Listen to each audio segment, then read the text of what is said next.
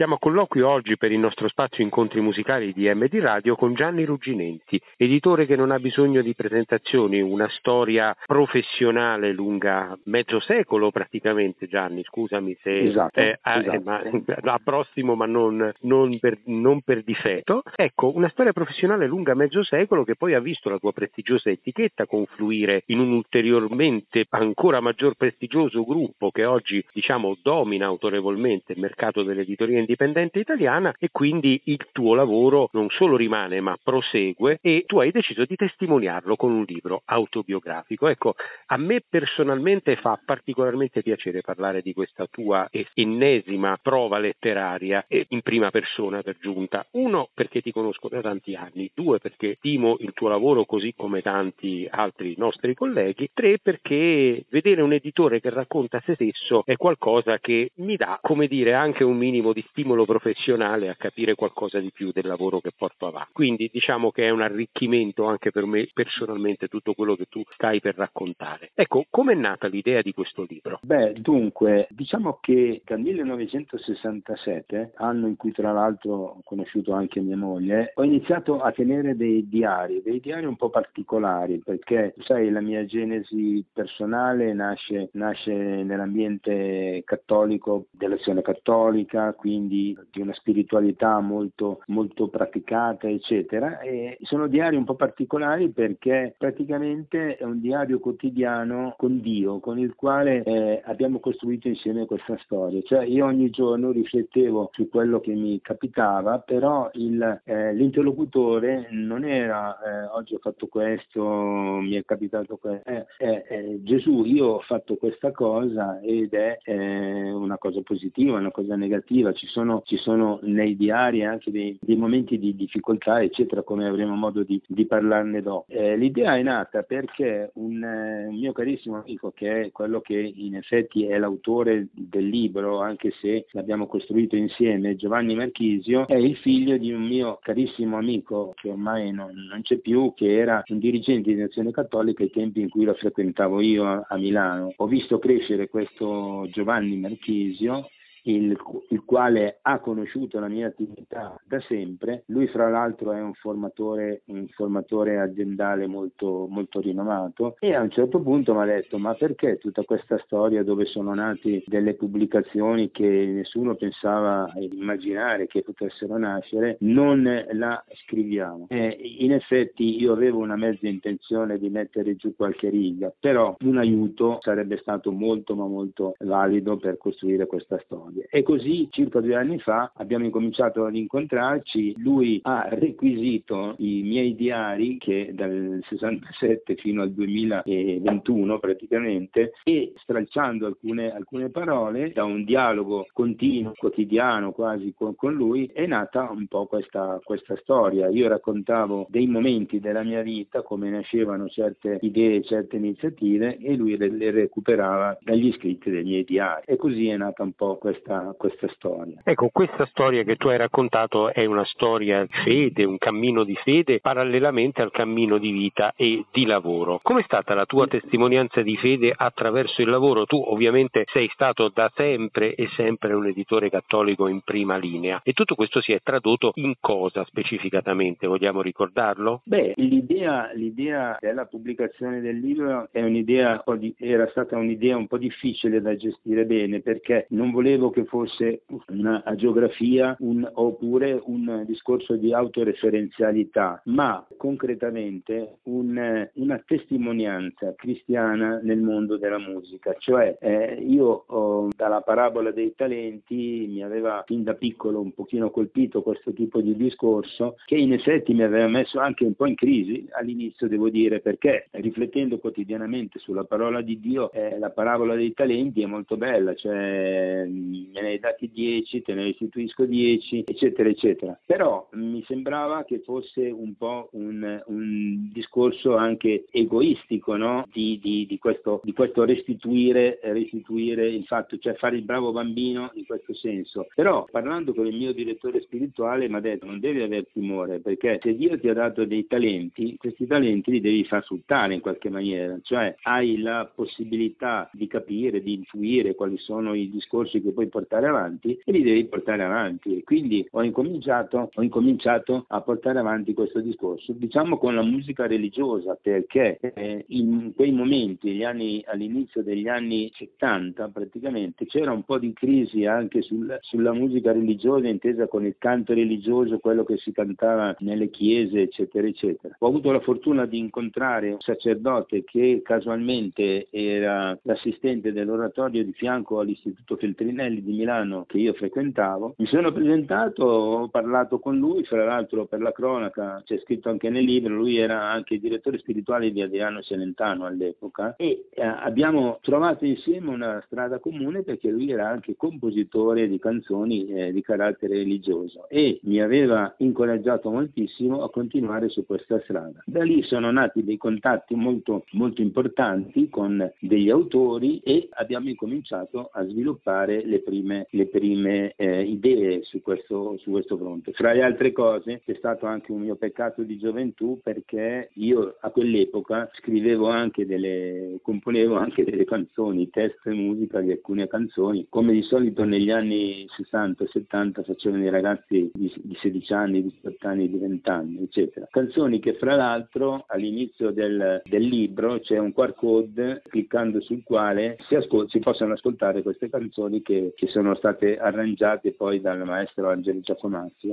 all'epoca. Quindi questo è un po' l'inizio, la valvolina con la, con la quale l'interruttore si è acceso in questo ambito della musica religiosa. Qual è il messaggio che il tuo libro vuole testimoniare alle giovani generazioni, il cammino che vuoi indicare? Eh, guarda, il, il messaggio lo, lo, si intuisce pagina per pagina perché eh, ci, sono, ci, sono, molte cose, al di là della prima cosa è il coraggio eh, di iniziare. Io avevo questa vocazione, perché la, la, la, posso chiamare veramente vocazione nel senso religioso del termine, di portare il, la testimonianza nel mondo, nel mondo, della musica. Il messaggio lo si riscontra pagina per pagina perché ci sono mo- moltissimi passaggi che mi, mi, piacerebbe che i giovani di oggi potessero leggerli e eh, meditarli un pochino, perché si parla innanzitutto, inizialmente proprio mia attività del rapporto, del rapporto ragazzo-ragazza, fidanzata, moglie, eccetera. Quindi c'è il tema della famiglia che ho sviluppato, sviluppato molto nel percorso, nel percorso della mia storia e questa tematica è molto, è molto ma molto presente. Ci sono anche delle poesie che io dedico a mia moglie, sono dei dialoghi con, con i miei figli, per cui il problema della famiglia è stato un problema, cioè il problema, l'aspetto della famiglia è stato un aspetto molto molto importante anche perché la mia attività è nata dal, dal, desiderio di portare avanti questo discorso anche se i miei genitori avrebbero preferito che, che fossi diventato ingegnere. Però mia mamma e mio papà si sono convinti di questo e nel 1967 mi hanno detto va bene possiamo darti un milione perché non abbiamo altro per incominciare. E da lì è nata, è nata questa storia. Quindi diciamo i passaggi sono il coraggio di eh, portare eh, fino in fondo la propria vocazione, il proprio, proprio, obiettivo che tu hai, sapendo che è un obiettivo certo, un obiettivo sicuro, è un obiettivo sicuro nel senso che è importante, non sicuro nel senso che tutto andrà bene, perché effettivamente ci sono stati anche dei momenti molto ma molto difficili ed è, e qui entra in gioco il discorso del diario. In questi momenti difficili una persona ha due scelte, o continua ad andare avanti perché ha una fede forte, eccetera, eccetera, o molla tutto. L'avere continuato ad avere un dialogo con Dio, che non era un dialogo di commiserazione, mi va male, aiutami Signore, eccetera, no, è un dialogo di interlocuzione che dice cosa devo fare, secondo te cosa devo fare. E la preghiera è questa, non sono tante le preghiere tradizionali che aiutano, ma sono proprio questi dialoghi, questi momenti di silenzio, questi momenti di riflessione che ti portano a, ad andare avanti in questo tipo di, di discorso. Quindi il discorso della famiglia è stato, è stato molto, molto vincolante. Secondo il, l'evoluzione di, questo, di, questi progetti musicali, di cui se vuoi ne parliamo un attimo, ci sono 4-5 pubblicazioni che hanno, che hanno, fatto un po' la, la mia storia. Assolutamente è stata, sì. È stata, è stata l'attenzione alle persone e soprattutto l'ascolto. Io non sono nato imparato, nel senso che non sono laureato, sono uno spellafili, un perito,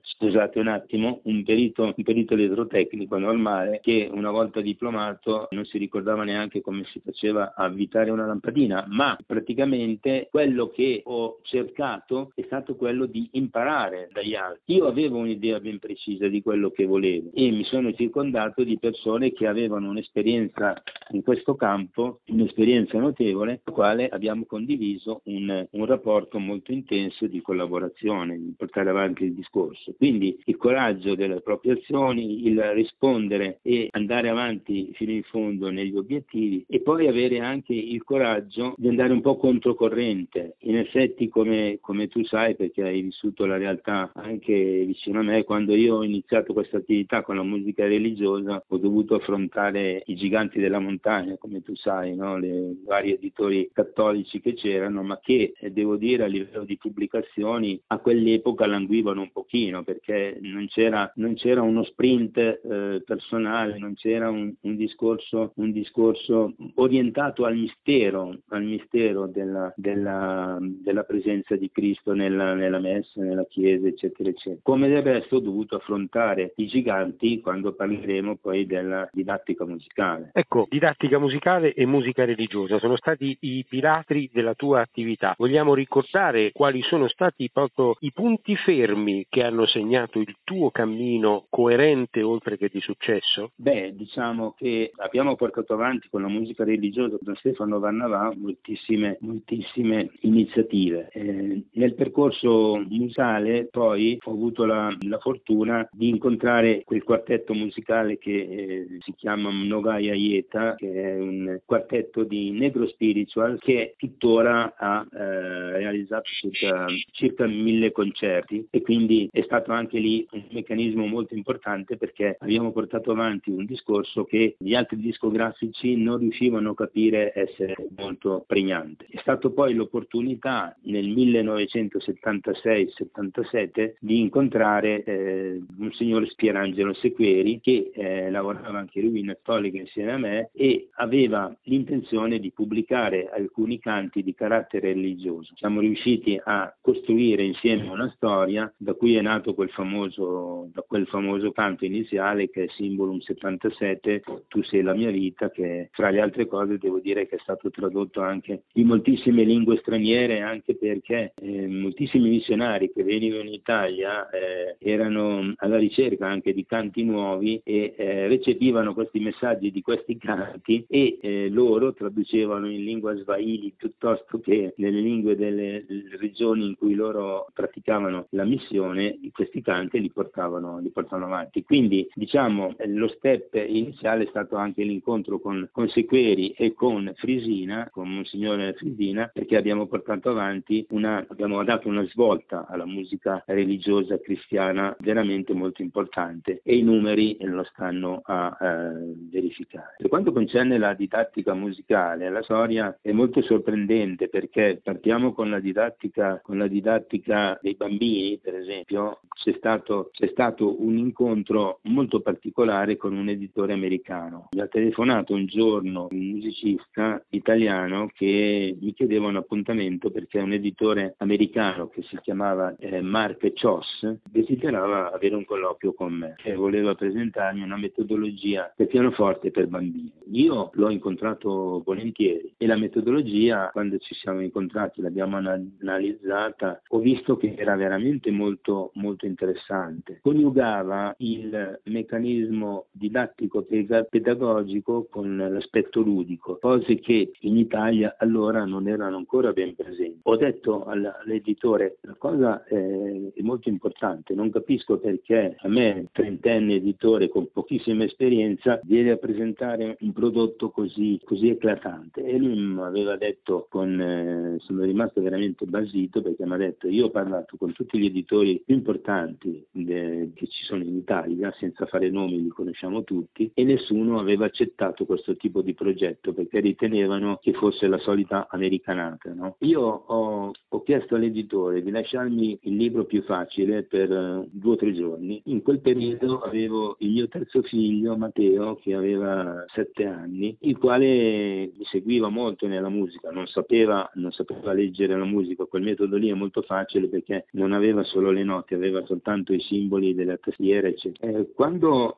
l'ho messo a suonare e ho visto che dopo aver girato le prime tre o quattro pagine desiderava andare avanti, allora ho capito che qualcosa sarebbe, eh, avrebbe funzionato molto perché mio figlio non era un genio, non era un musicista e quindi non aveva mai fatto musica, quindi ho detto all'editore ok facciamo così e la cosa è andata avanti e sono nati i famosi metodi Bastian americani che erano eh, cinque, cinque volumi di teoria, poi c'erano, la, c'erano la, la, pratica, la tecnica, eccetera, con un sacco di, di volumi supplementari. Dopo, in, in, concomitanza con queste cose che sono nate intorno al 90, intorno al 90 c'è stato anche un incontro, un incontro a Roma, perché un, un distributore romano che io all'epoca non conoscevo, sapevo solo l'esistenza della sua casa distributiva che si chiamava Floriano Cimini, mi contatta per venire a Milano per un incontro e propormi la metodologia della professoressa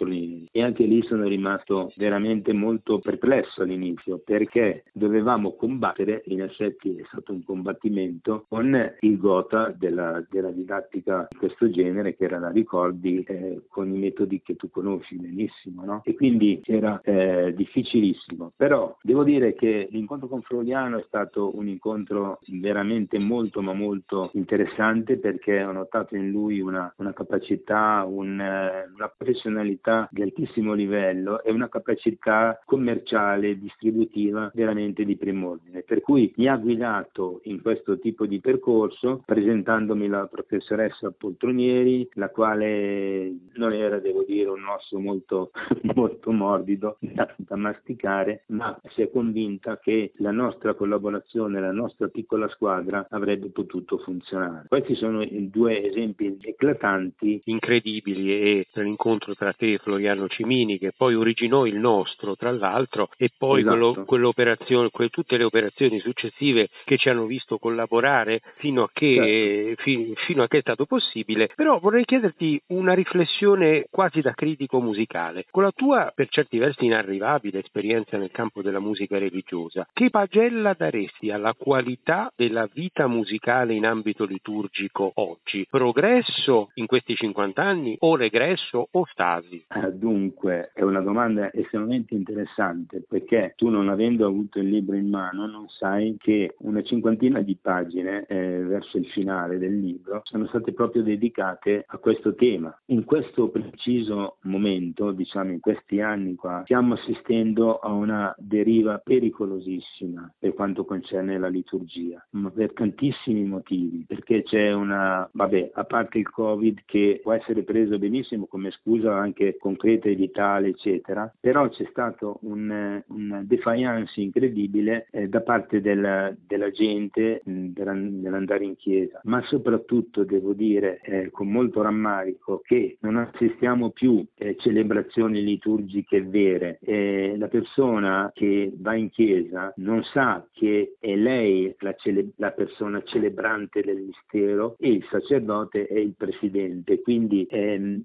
la, la persona non è più attenta al mistero e anche diciamo molti sacerdoti non presentano più questo mistero con quei famosi simboli, con quei famosi segni molto importanti. Non sto parlando ovviamente per diffondere idee con la messa di Pio, la famosa messa, la, la famosa messa in latino, eccetera, eccetera, ma ci sono state nei vari riti, sia romano che ambrosiano, dei simboli molto importanti, cioè qualsiasi gesto che veniva fatto in chiesa, dal segno della croce fino alla presenza della transustanzazione sull'altare, eccetera, ave- hanno un significato veramente potente e dal punto di vista del celebrante certe volte si perdono questi meccanismi. In contrapposizione c'è stato il fatto che dopo, dopo l'esperienza nostra degli anni 90 fino agli anni 90 diciamo della musica liturgica dei, dei vari Frisina, dei vari Sequeri, eh, di altri molti autori tipo mh, nel libro è citato anche Miliberto e Meregalli che hanno fatto moltissimo per la liturgia ambrosiana della chiesa di, della chiesa di Milano. Adesso in chiesa non si cantano più le canzoni che si cantavano una volta, vengono cantate de- delle canzoni che fra le altre cose, la cosa molto brutta è questa, che non coinvolgono l'assemblea, cioè non è più l'assemblea che canta, che va andando a Francoforte, certe volte alla fiera della musica, della musica andavo alla domenica nelle chiese ad assistere alla messa, alla messa cattolica ed era una, una cosa veramente inimmaginabile. La gente con in mano il libretto che leggeva la musica e cantava, e cantava, tutti cantavano. Quante volte io ho creato un corretto anch'io nella mia parrocchia quando è nata, però questo coro nasceva in una certa maniera, cioè tutte le canzoni che venivano cantate erano canzoni che nascevano da una riflessione, cioè io il coro lo istruivo, adesso leggiamo le parole, meditiamo insieme cosa significa questo tipo di discorso, che cosa vuol dire e quindi le persone cantavano veramente capendo anche il mistero. Adesso praticamente ci sono delle canzoni che se, se notate ehm, sono, sono molto intimistiche, sono molto particolari. Negli anni 90 perché hanno funzionato le canzoni di Frisina, hanno funzionato le canzoni di Segueri, eccetera? Perché gli autori eh, non scrivevano per sé, no, ho fatto una bella canzone da cantare a messa, no, gli autori scrivevano perché avevano davanti una comunità alla quale dovevano rivolgersi e sapevano che quella comunità celebrava il mistero della resurrezione, il mistero del Natale, eccetera. Quindi scrivevano per la comunità e quindi la comunità a questo punto cantava. Quindi praticamente rispondendo alla tua domanda, il mio libro vuole essere anche uno stimolo per chi avrà il coraggio di leggerlo attentamente fino in fondo perché abbiamo fatto anche la registrazione che, che è stata poi trascritta nel libro di un, eh, di un, incontro, di un incontro a quattro con Sequeri altri autori di, di, musica religiosa proprio per fare il punto di questa situazione e vuole essere proprio questo libro anche uno stimolo a dire ragazzi svegliatevi perché stiamo andando veramente a pallino. Poi non sto a fare il polemico per dire le persone che puntavano molto sulla liturgia vera che fine hanno fatto. E quindi lascio ai posteri l'ardua ragione di questo motivo. Però sono molto ma molto preoccupato di questo e mi sto impegnando con alcuni miei collaboratori a fare in modo tale che quello che è stato scritto nel libro venga proposto agli altri. Mi piacerebbe proprio fare degli incontri con le persone per dialogare su questi argomenti che ritengo estremamente molto importanti perché già la fede incomincia a non essere più presente in molte persone, se poi anche la liturgia va a pallino, lascio a voi la, la decisione finale